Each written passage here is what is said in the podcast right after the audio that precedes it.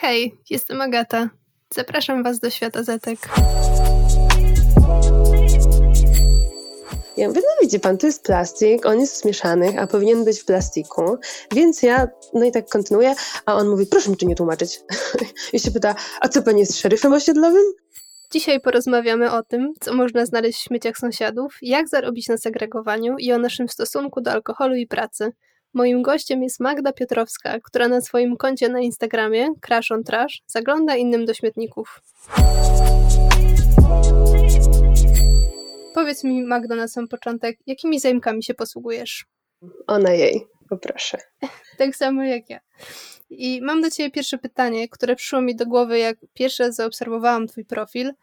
Mianowicie, czy nie brzydzisz się śmieci? Albo jakich śmieci się brzydzisz, jeżeli w ogóle? Mm, wiesz co, nie brzydzę się samego pojęcia śmieć. Jakby sam fakt, że coś jest śmieciem, czyli jakąś taką rzeczą niepotrzebną i niechcianą, e, mnie nie brzydzi. No ale e, jeśli wyobrazimy sobie takie standardowo obrzydliwe śmieci, no to, to tak, brzydzą mnie. Mm, ale e, zdaję sobie sprawę, dlaczego może zadawać to pytanie i pociągnę to dalej.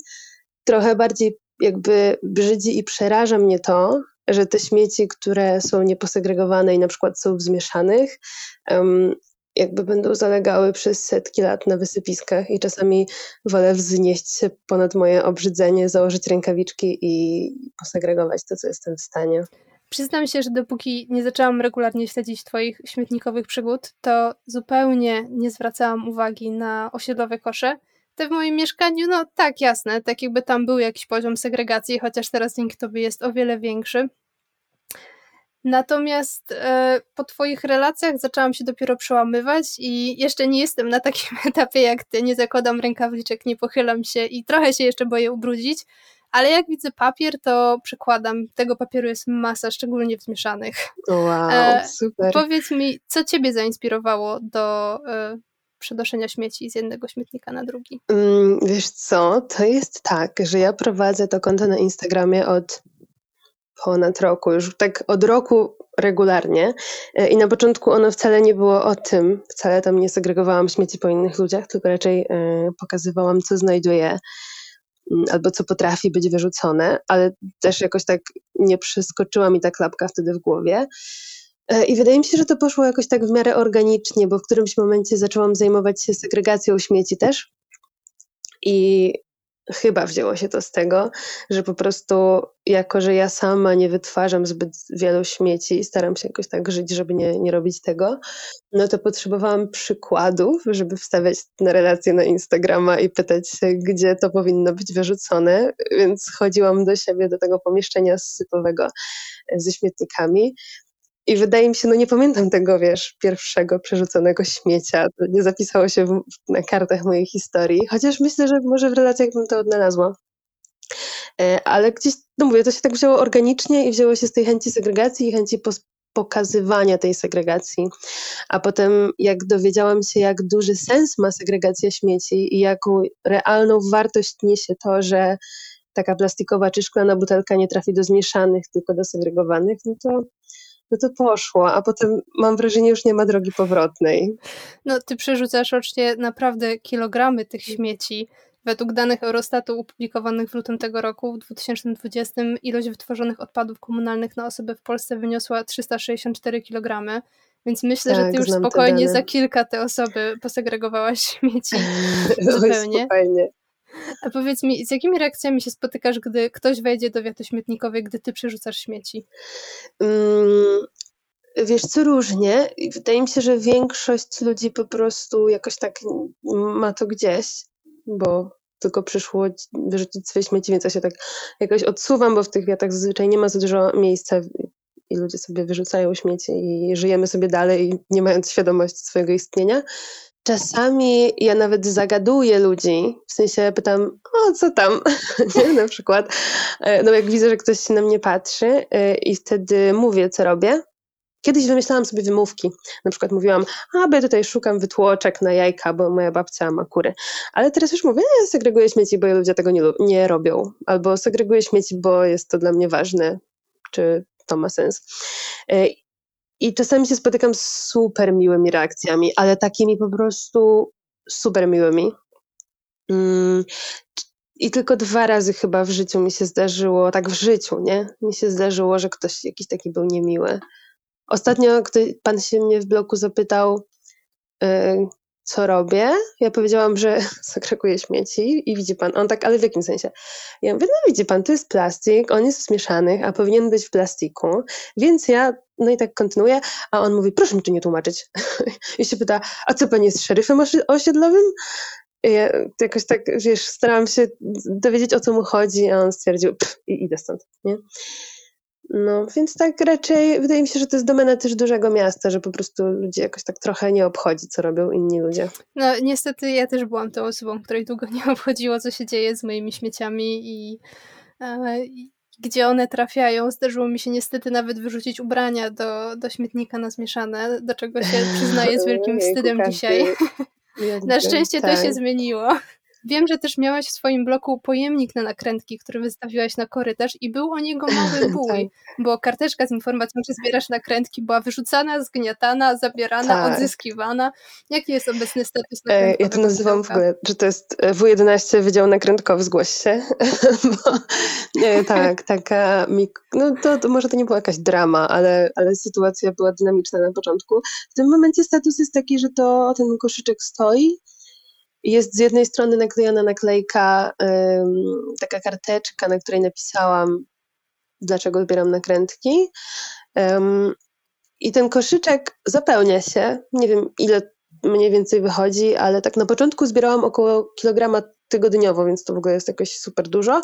A teraz wydaje mi się, że tak kilogram raz na dwa, trzy tygodnie e, wpada mi. I tylko ten koszyczek jest odwracany. Raz jest tą karteczką do przodu, raz jest tą karteczką do tyłu, więc jest to super Powiedz też, dlaczego to zbieranie nakrętek jest tak ważne. Ojej, to jest taki duży temat. No nie, to jest ważne. Dobrze, tak, to, to jest ważne z dwóch powodów. Czyli po pierwsze, i to dla mnie jest ważniejsze, te nakrętki to jest super surowiec. One są zrobione z bardzo dobrej jakości plastiku, który jest też bardzo łatwy do odzyskania, a sam jakby ta postać mm, tego surowca, śmiecia surowca, e, czyli ta nakrętka jest fajna, no bo mało miejsca zajmuje, łatwo to ludziom zbierać, to jest raczej czyste zazwyczaj. Taki fajny surowiec to jest i po prostu jeśli zbierzemy go selektywnie, to łatwo można go przerobić na nowy surowiec. I co za tym idzie? Drugi argument jest taki, że to jest dość drogi surowiec, bo nawet tak jako osoba prywatna możesz go sprzedać do. Na OLX nawet są oferty, że jest skup tych nakrętek po złotówce do złoty 20. No właśnie, i do czego dążę? Do tego, że można te nakrętki sprzedać, a to sprzedają najczęściej organizacje charytatywne, jakim się wrzuca do tych takich serduszek wielkich. Ja na przykład tak robię. E, no i potem mają kasę. Taka kasa z niczego, a jednocześnie robisz coś dobrego, no bo surowiec dobry się odzyskuje. Pokazujesz u siebie sporo rzeczy, które ludzie wyrzucają, od elektrośmieci, przeróżnych kabli, po szkło, zastawy i dane osobowe. Raz była chyba nawet umowa wynajmu mieszkania. Jeśli dobrze pamiętam, to pisujesz SMS-y do ludzi, kto, który, którzy wyrzucają nieposegregowane śmieci ze swoimi danymi osobowymi. Jak tam idzie ci z informowaniem? Wiesz, wiesz co, ja tak się trochę cykałam, ale już ostatnio bardzo się zirytowałam tym, co się działo u mnie w śmietniku. Jest taka pani, która w ogóle to jest. No dobra, czuję się trochę creepem czasami wyszukując tych ludzi, nie? No bo znam imię, nazwisko, numer telefonu, e-mail często. No ale wiesz, jakby nie patrzeć, to oni ci te dane trochę wręczają, tak jakby nie kradniesz ich w żaden sposób. Trochę tak, ale wiesz, ja nawet sprawdziłam, czy na pewno ta, ta pani tak, e, czy ta pani na pewno mieszka u mnie i nawet znalazłam ją na Facebooku. Dowiedziałam się, że ma męża, dwójkę małych dzieci i to już mi się zgrywa z tym, że znajduje pampersy, nie, w tych śmieciach. E, I... Trochę taki śmietnikowy stalking. Tak, trochę tak, trochę tak. Śmietnikowe śledztwo. To jest duża nauczka, ile można się dowiedzieć o sobie y, tylko na podstawie śmieci, nie? Jak nie, tych danych nie wyrzuci. Y, i nawet zgłaszałam to do spółdzielni mieszkaniowej, ale tam pani mi powiedziała, że za dużo nie mogą zrobić, bo ta rodzina jest wynajmującą rodziną, a nie właścicielami, nie są właścicielami mieszkania.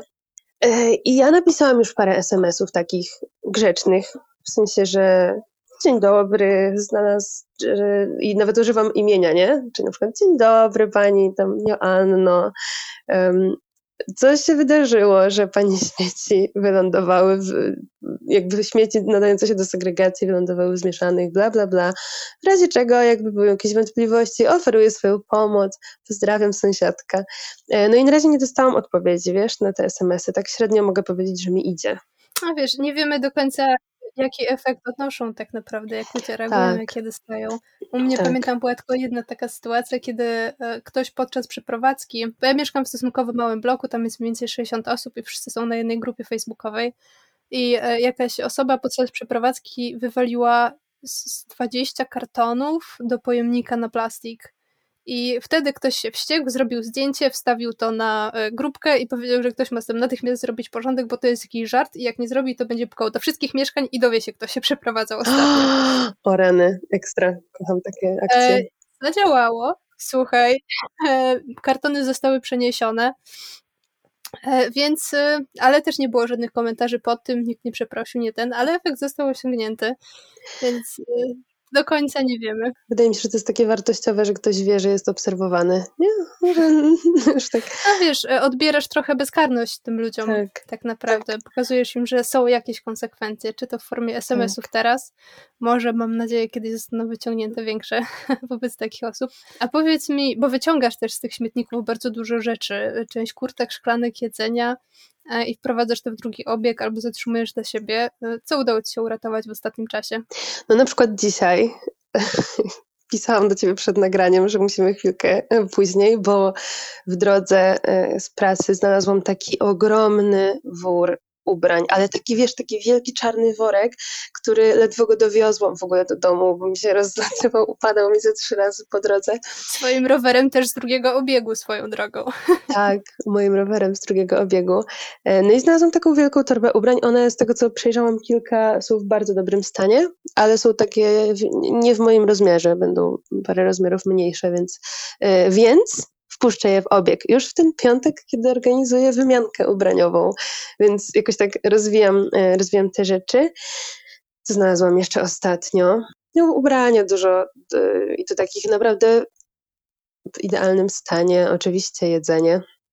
Mm, znalazłam na przykład cały worek wielki takich rzeczy, jakby komuś się zalęgły mole w domu, więc wyrzucił wszystko, wszystkie suche rzeczy, które miał, czyli tam makarony, kasze, y, soczewice. Mm, no i ja przejrzałam te wszystkie rzeczy i większość z nich była, wiesz, zamknięta, zapakowana, więc ja dla pewności wrzuciłam je do zamrażarki. Kilka wyrzuciłam, a resztę sobie zostawiłam. To już może takie z gatunków bardziej obrzydliwych rzeczy. Dużo gotujesz ze znalezionego jedzenia? Tak, bardzo dużo. No, bardzo dużo. W sensie, mm, jest takich y, kilka różnych kategorii jedzenia, y, kategorii produktów spożywczych, które możesz mieć um, śmietnikowe z różnych miejsc. Y, I ja często jakby, wiesz, takie bazowe produkty mam, ale dokupuję po prostu takie uzupełnienie tego. Ale no nie wiem, kiedy ostatnio kupowałam makaron, 4 lata temu, czy jakąś kaszę. Mm, takie rzeczy. No i owoców i warzyw mam też sporo takich śmietnikowych. Dzielisz się tym, wymieniasz, czy raczej jedzenie zostawiasz dla siebie? Um, a to zależy, bo to zależy ile tego jest. Ja też już się nauczyłam, że nie ma co brać, jeśli, jeśli mam pewność, że miejsce, z którego biorę jedzenie, czyli na przykład jak skipuję w takich e, sklepowych śmietnikach, e, jeśli mam pewność, że ono znika tam, bo znika z różnych powodów. Dużo ludzi skipuje, ale też dowiedziałam się ostatnio, że są ludzie, którzy biorą to i sprzedają potem na bazarkach, co nie wiem jeszcze jaki mam do tego stosunek, ale chociaż się nie marnuje, nie? Jak jest tego jedzenia za dużo, czy je zabierasz, czy je zostawiasz? Ile bierzesz? Tak, jeśli mam pewność, że ktoś się stamtąd weźmie, to biorę tylko tyle, ile potrzebuję. No i gorzej jest, jak jest taka sytuacja, że ja wiem, że nikt tego inny nie weźmie, no to wtedy staram się po prostu wziąć to, ogarnąć i jakoś rozdawać. Czasami, czasami wyrzucam, e, czy wrzucam to do jadłodzielni, ale najczęściej po prostu rozdysponowuję, mm, wiesz, pomiędzy dwiema, trzema osobami, jakimiś tam najbliższymi i to schodzi. No ale też są takie produkty właśnie typu ten makaron czy cukier, które jakoś tak pojawiają się w moim życiu i na przykład mam 4 kilo cukru teraz, ale potem one tak schodzą, schodzą, schodzą i wiesz, zajdę do momentu, kiedy muszę sama kupić, bo przez parę miesięcy nie znajduję wcale, więc to tak zależy wszystko. Staram się jakoś tym y, tak płynnie działać, żeby też, y, też wierzę w taką nie wiem, czy to jest dobre sformułowanie, ale taką jakąś ekonomię współdzielenia i takie dzielenie się rzeczami, taki, takie życie poza pieniędzmi trochę, nie? Trochę zaczerpnięte z mm, pomysłu na komunę. Trochę pewnie tak, tak. Myślę, że odnalazłabym się w takim miejscu. A powiedz mi, jakie są najgorsze błędy segregacyjne, z jakimi się spotyka w śmietnikach? Takie rzeczy, że jak widzisz, to po prostu hmm. szlak cię trafia. Mm, no mnie chyba, ja mam dużą wyrozumiałość na błędy. Takie błędy, że wiesz, po prostu myślisz, że karton od mleka to jest karton i jest papierem. Nie? No nie, no te tetrapaki, czyli kartony od mleka czy soku wyrzucamy do tworzyw. I tak, one są w jakiejś części złożone z celulozy, e, ale wyrzucamy to do tworzyw. I to mnie jakoś tak nie odrzuca, w sensie nie, nie mam takiej irytacji na to. Największą irytację mam na, na to, co się dzieje w zmieszanych, nie? Że ludzie myślą, że śmieci zmieszane to jest po prostu miks wszystkich śmieci. No to nie jest tak. Wiem skąd się bierze. No, po pierwsze bierze się z tego, że długo w Polsce nie było tej segregacji i ludzie wyrzucali wszystko do zmieszanych, interpretując zmieszane jako po prostu, wiesz, mieszaninę innych śmieci. A teraz ten obowiązek segregacji jest, a oni po prostu zdają się tego nie widzieć. Ja nic nie widzę. No i po prostu najbardziej irytują mnie takie rzeczy, które są w zmieszanych, a które są super surowcem wtórnym, czyli na przykład szkło, które w teorii można by było odzyskiwać nieskończoną ilość razy, a w praktyce to szkło, które się oddaje do segregacji, którego jest po prostu dramatycznie mało, bo średnio, nie wiem czy to jest za rok 2020 czy 2021, ale z tego co czytałam, średnio na jedną osobę w Polsce było selektywnie oddane jakieś 20 kilo szkła to jest jakieś 45 butelek. Nie? To jest po prostu nic.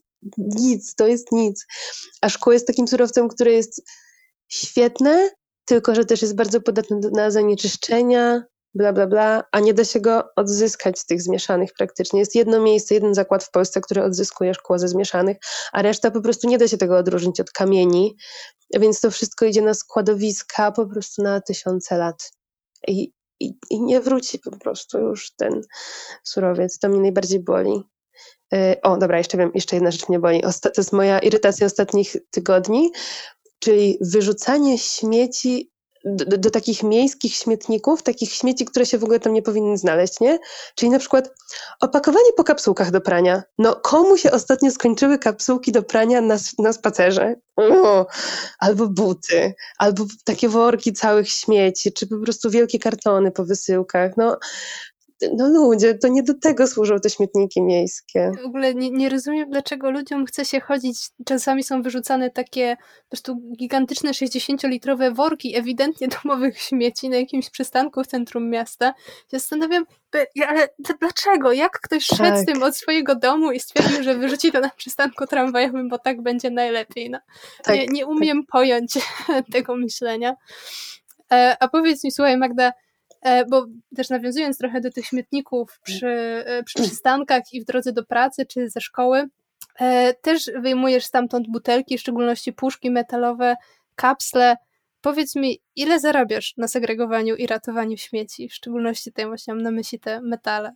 Mhm, wiesz co, ciężko jest mi powiedzieć, bo to ostatnie moje oddarzy, no właśnie teraz jestem w momencie, kiedy za parę dni oddam puszki z ostatniego miesiąca. Z butelek z tego miesiąca, szklanych zwrotnych po piwie niestety. E, tak mniej więcej miesiąc do miesiąca ostatnio zrobiłam 32 zł chyba. To znaczy, że oddałam prawie 70, no tam 64 butelki, nie? Jakiś absurd, a, a ja nie wypiłam żadnego piwa w tym miesiącu, żadnego. Mm, a puszki metalowe, aluminiowe, ciężko powiedzieć, mogę to bazować jedynie na takich średnich danych z tego, ile zbieram, czyli dziennie przywożę do domu tak 10 do 30 puszek, nie? To jest średnio powiedzmy 20. 20 puszek to jest jakieś niecałe 2 zł razy 30 dni. No to tak myślę, że z 50 zł na puszkach miesięcznie jestem w stanie y, zrobić. A teraz zbliża się lato, więc puszek będzie więcej. Jak za samo spacerowanie, to są naprawdę niezłe kwoty. To są super kwoty i jakby dołóż do tego fakt, że odzyskujesz surowce, bo to często są, chociaż akurat puszki są takim czymś, co łatwo wyłowić nawet tych zmieszanych, no bo to jest jednak metal, są jakieś tam separatory wiroprądowe, którymi można to, e, to wyłowić z tego strumienia odpadów. E, no ale wiesz, podnoszę rzeczy ze strawników i, i jakoś tak, jak już wiem, że sobie zarobię, podnosząc tą puszkę, zarobię 7 groszy, to mam większą motywację, żeby podnieść jeszcze te parę śmieci, które leży obok, nie? Po prostu w czynie społecznym. E, słuchaj, a jak już jesteśmy przy finansach, to chciałam Cię też zapytać o Twój stosunek do pracy, pieniędzy i czasu. Pamiętam, że kiedyś e, pisałaś o tym na swoim Instagramie, o tym, że najważniejsze dla ciebie jest twój czas, a nie gromadzenie środków finansowych czy awanse. I wydało mi się to bardzo ciekawym podejściem do tego, innym niż to, z którym ja miałam do tej pory do czynienia. Mm-hmm. Um, nie wiem, czy to, to nie jest takie zbyt górnolotne, co powiedziałaś, bo e, jednak zależy mi na tym, żeby żyć, a życie w tym świecie wymaga pieniędzy. Niestety. Um, no i jest to dla mnie bardzo trudny temat i taki, który cały czas się mieli i ja też ostatnio y, znowu myślę o, tych, y, o tej pracy i tego właściwie, ile my zarabiamy tak naprawdę pieniędzy. Mam z tym jakiś taki wewnętrzny problem o tyle, że ja skończyłam bardzo dobre studia. Jestem magistrem, inżynierem mechatroniki i jakby... Nie miałam pojęcia. Tak, no właśnie. No e, tak, tak. Wiesz, to, jest, to są takie studia, które niosą za sobą potencjał takiej stereotypowo postrzeganej dobrej pracy, w której nie dość, że robisz, nie dość, że robisz jakieś e, fajne rzeczy, to jeszcze możesz dużo zarabiać. Ale ja skończyłam te studia już ponad rok temu i jakoś tak dalej nie pracuję w tym zawodzie. Coś mnie od tego strasznie odwodzi e, i wiem, co mnie od tego odwodzi. E, jakiś taki ogólny sprzeciw na to, żeby w ogóle tak miał wyglądać świat. Ja nie lubię, ja po prostu wysoce cenię sobie czas życia i jeśli mam, jeśli słyszę takie, wiesz, ludzie mówią na przykład, nie opłaca mi się gotować obiadu, bo za 15 zł kupię sobie w stołówce, to nie chce mi się godzinę spędzać nad tym, żeby e, ugotować sobie obiad, za który i tak muszę za składniki zapłacić tam 7 zł, nie? I ja sobie myślę, totalnie mi się to opłaca, bo ja wolę przez godzinę gotować niż pracować, nie? Jeśli mam oszczędzić na tym kasę i no w ogóle otwiera mi się tak dużo jakichś klapek w mózgu, bo to jest trudne przyznać w tym świecie, że nie lubisz pracować albo że praca nie jest, czy pieniądze nie są dla ciebie takie ważne. I na przykład ostatnio liczyłam sobie to, że jeśli e, na, na jakichś takich ogólnych liczbach, żeby policzyć, ile mniej więcej kasy w ogóle zarabiamy tak naprawdę, bo mówi się, że na przykład jeśli zarabiasz 20 zł na godzinę, nie? Dobra, jakby czy to jest nisko, czy to jest wysoko, w ogóle nie oceniam tego, ale 20 zł jest taką, taką miłą jednostką, nie? I, i, i realną. Czyli zarabiasz te 20 zł na godzinę. To pytanie, czy ty tak naprawdę zarabiasz 20 zł na godzinę, czy nie? No bo nawet jeśli to jest netto, to powiedzmy pracujesz na pełen etat, więc na miesiąc zarabiasz 3200 zł. Jeśli płacisz za mieszkanie, pokój, tak jak ja, no to musisz odjąć sobie ten czynsz, który płacisz. Czyli na przykład to jest, nie wiem, 1000 zł, powiedzmy w moim przypadku. Jeśli, no i nie wiem ile ludzie wydają na jedzenie, ciężko mi to powiedzieć, ale wydaje mi się, że powiedzmy te 600 zł to jest jakaś realna kwota. 200-300, ale wiem, że są ludzie, którzy wydają około 1000. E, no i właśnie, ale wydaje mi się, że te 600 zł jest taką realną, oszczędną rzeczą, jak nie jesz dużo na mieście. Czyli już masz tak naprawdę 1600 zł, które jest połową twojej kwoty, którą zarabiasz.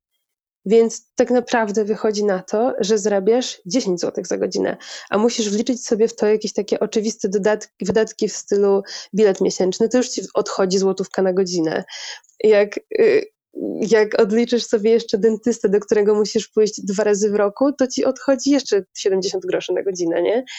I jak okazuje się, że tak naprawdę realnie zarabiasz na przykład 7 zł na godzinę, nie? Czy 5. I to jest tak dobrze.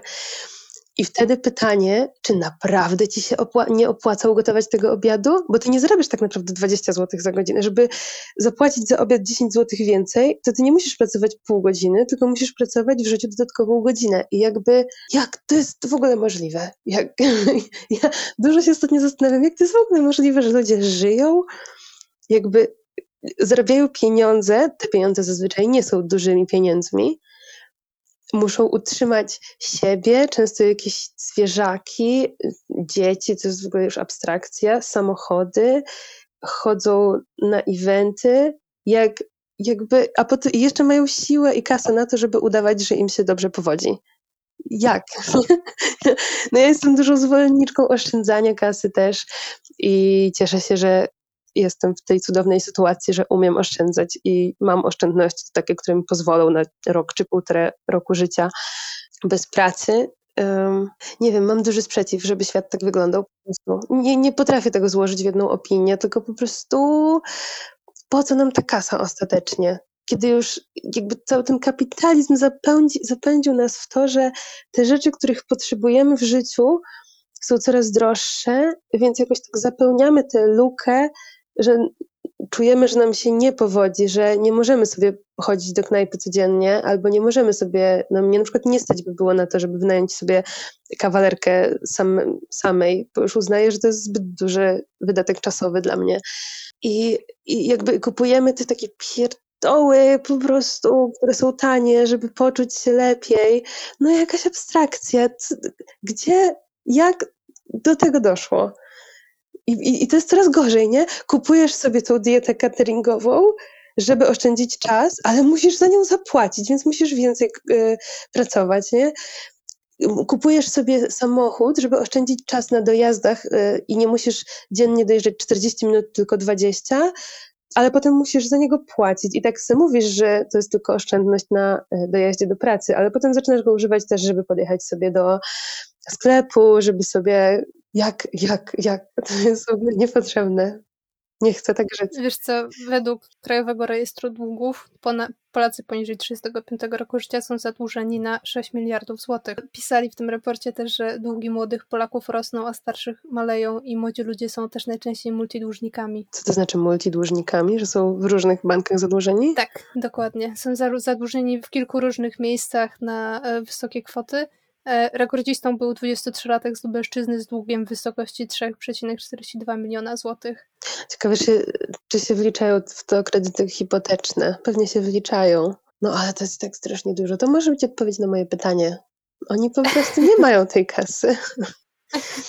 Właśnie tak, tak, tak, trochę z myślą o tym chciałam to powiedzieć, że się ta pogoń za kasą jest na pewno gigantyczna. Tu się, tu się z tobą zgodzę, więc e, bardzo ciekawie jest porozmawiać z kimś, kto ma zupełnie inny stosunek do tego niż, niż wiele innych osób. No wiesz, żyję w tym świecie, więc muszę też pracować i zarabiać pieniądze, żeby przeżyć. A powiedz mi, e, bo takie pytanie mi przyszło do głowy, jak ty się czujesz z kredytami i pożyczkami? Czy byłabyś w stanie się zadłużyć w jakimś celu? O rany, jejku, to jest, ja już od dzieciństwa, w sensie, bo pochodzę też z takiej rodziny i to też wydaje mi się dużym przywilejem, y, w którym no, nie było za bardzo kredytów. I w sensie moi rodzice, no wiesz, oni kupowali dom, znaczy budowali dom i kupowali te wszystkie rzeczy te 20 parę lat temu.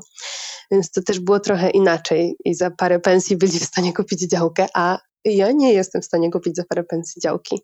I jakoś tak, wydaje mi się, że moi rodzice też są, e, pracują no, księgowymi, no można tak powiedzieć, że już pierwszą rzeczą, którą umiałam obliczać na kalkulatorze, to były zyski z lokaty.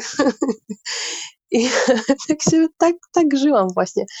I jakoś dla mnie niewyobrażalnym jest wziąć kredyt. Jak teraz moi wiesz, rówieśnicy zaczynają brać kredyty hipoteczne, czy niektórzy mieli w ogóle kredyty studenckie, co jest jakimś jeszcze, większym, jeszcze większą abstrakcją dla mnie. Nie wyobrażam sobie siebie biorącej kredyt. Nie mam nawet karty kredytowej i nie obchodzi mnie w ogóle to, że trzeba sobie budować historię kredytową, bo ja nie chcę po prostu nigdy brać kredytu. Nie wiem, jak to zrobię, żeby nie brać nigdy kredytu. E, mieszkaniowego w tym kontekście, myślę, hipotecznego. No ale przeraża mnie to. Jeśli chcę mieć coś mieć, to muszę mieć na to odłożone pieniądze i jeszcze z, z takim zapasem, nie? Że jeśli chcę wydać kilka tysięcy złotych na jakąś ważną dla mnie wycieczkę, no to muszę mieć pewność, że oprócz tych kilku tysięcy złotych będę miała jeszcze kilka czy kilkanaście, które mi zostanie po wycieczce, nie? I tak, y, no nie wiem, nigdy nie kupiłam telefonu na raty, nigdy, no nie. Magda, ty napisałaś, że nie chcesz się dokładać do promocji alkoholu, do picia alkoholu. Taki psychoterapeuta uzależnień, dr Adam Kłodecki w rozmowie z Polską Agencją Prasową powiedział, że picie małpek może w cichy, bezbolesny sposób doprowadzić do uzależnienia.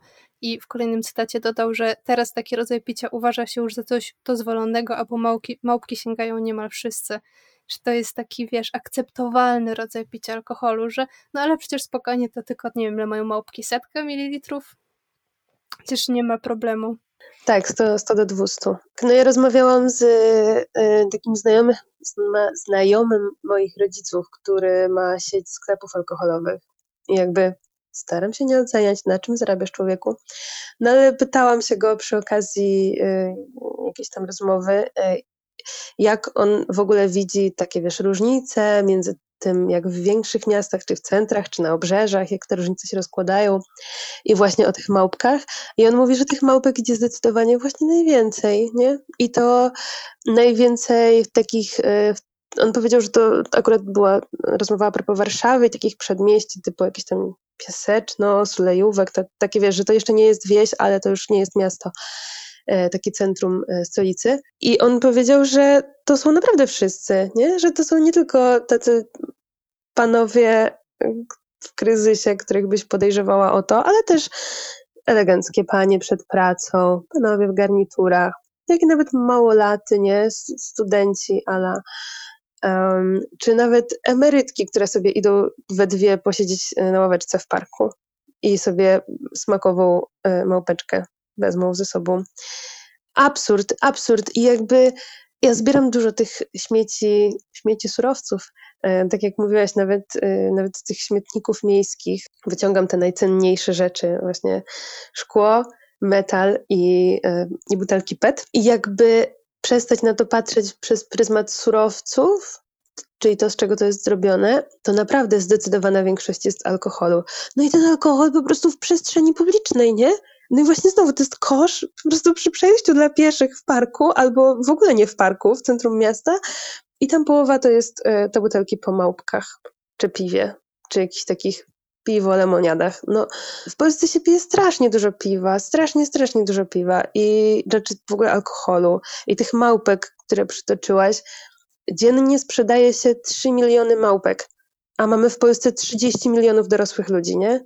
Czyli co dziesiąta osoba średnio kupuje małpkę rano i potem wyrzucają często w krzaki, bo wiesz, wstyd mieć to ze sobą. Nie? No, powiem ci, że ja byłam zszokowana, jak sobie uświadomiłam, że mój ulubiony serial, e, którego tutaj może nazwę nie wymienię, zdałam sobie sprawę, że w każdym jego odcinku jest alkohol. To jest taki typowy sitcom, śmieszna komedia do oglądania podczas e, e, wolnego czasu, jak musisz sobie poprawić humor i autentycznie w każdym odcinku jest alkohol. Oni nim nie epatują, ale on zawsze jest gdzieś w tle, zawsze jest kieliszek, winko i też pojawia się taki śmieszny alkoholik, taki, że widać, że ma problem, ale przecież wszystko jest spoko, wszyscy się śmieją z nimi z niego, nie?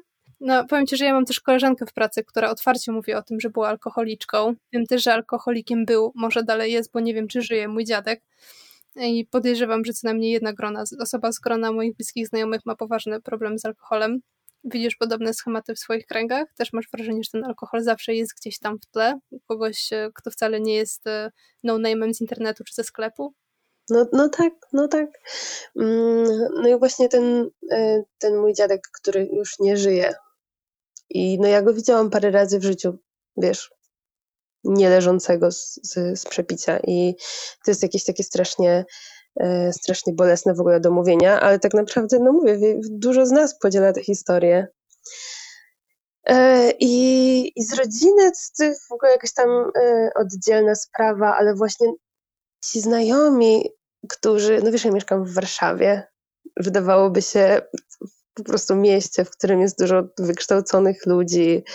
No naprawdę po, po studiach wyższych, czy nawet moi znajomi w moim wieku tam się wszędzie przewija ten alkohol, że jak się chcesz z kimś spotkać, to najczęściej słyszysz, umówmy się na piwko, nie? albo na, drinecz, na drineczka, nie? nie na drinka, na drineczka. Co robimy na wieczorze panieńskim? No a co pijemy na wieczorze panieńskim? Nie? Albo właśnie wisełka, no to, no to mm, piweczko, nie? Albo, no, ojej, ojej, nie, nie fajnie, nie fajnie. Pracowałam kiedyś w restauracji y, jako tam no, na przykład kelnerka i no, te takie dzbanki piwa, nie? Że kupujesz, przychodzisz i na dwie osoby kupujesz dzbanek półtora litra piwa. Czy mam takie bliskie? Y, chyba na szczęście nie aż tak dużo, bo ja też się raczej obracam w takich kręgach, y, które częściej chodzą na kawkę albo soczek czy kombucha a nie, e, a nie te drineczki. No ale mam wrażenie, że wiesz, wyszłabym tylko pół centymetra poza moją bańkę i już leje się tam wszystko. Chciałam też jeszcze w ogóle o to zapytać, czy spotykasz się z problematycznymi reakcjami, gdy mówisz, że nie pijesz alkoholu? Bo też trochę wspominałaś o tym zmuszaniu, ale ja to nie mam na myśli takiego fizycznego zmuszania, mhm. tylko trochę takiego, wiesz, no co ty z nami się nie napijesz, albo takiego e, taki, no ja na przykład muszę przekonywać, dlaczego ja tego alkoholu nie piję, muszę tłumaczyć, dlaczego mam piwo bezalkoholowe, albo co gorsza, szklankę wody, co już w ogóle było bardzo trudne do obronienia. Teraz mam, e, że tak powiem, solidną wymówkę, nie wiem, wymówkę, żeby nie pić alkoholu. Mhm. Ja po prostu decyduję, żeby się go nie pić i lekarz mi zakazał, więc nikt się ze mną nie kłóci, ale wcześniej to było, że przez półtora roku to była naprawdę każdorazowa walka i trochę mi smutno jak o tym mówię, bo bardzo lubię moich znajomych, ale to jest ten, ten aspekt, w którym no, nie możemy się dogadać. Kiedyś jakieś tam pamiętam właśnie osiemnastki, kiedy jakieś były takie nieprzyjemne momenty, ale to też wynikało, to nie byli, wiesz, moi ludzie, tylko jakiś, jacyś tacy ludzie, których znałam kiedyś, czy dalsi znajomi. Um, to się zdarzało, tak, a tak to raczej nie. No, no, jestem w bardzo uprzywilejowanej, uprzywilejowanej sytuacji. E, ciekawi mnie ten wątek w ogóle piwa bezalkoholowego. Co to w ogóle jest? Piwo bezalkoholowe, nie? Że, że musisz nadal mieć to piwo. Tak. I tak jak mówisz, że, że łatwo jest obroni, łatwiej jest obronić piwo bezalkoholowe niż, e, niż ta, e, niż tą szklankę wody. Znaczy, wiesz co, ja bym chciała podkreślić, piwo bezalkoholowe nie jest dobrym wyborem. Tak. Dla mnie to była tak. forma kompromisu. Tak.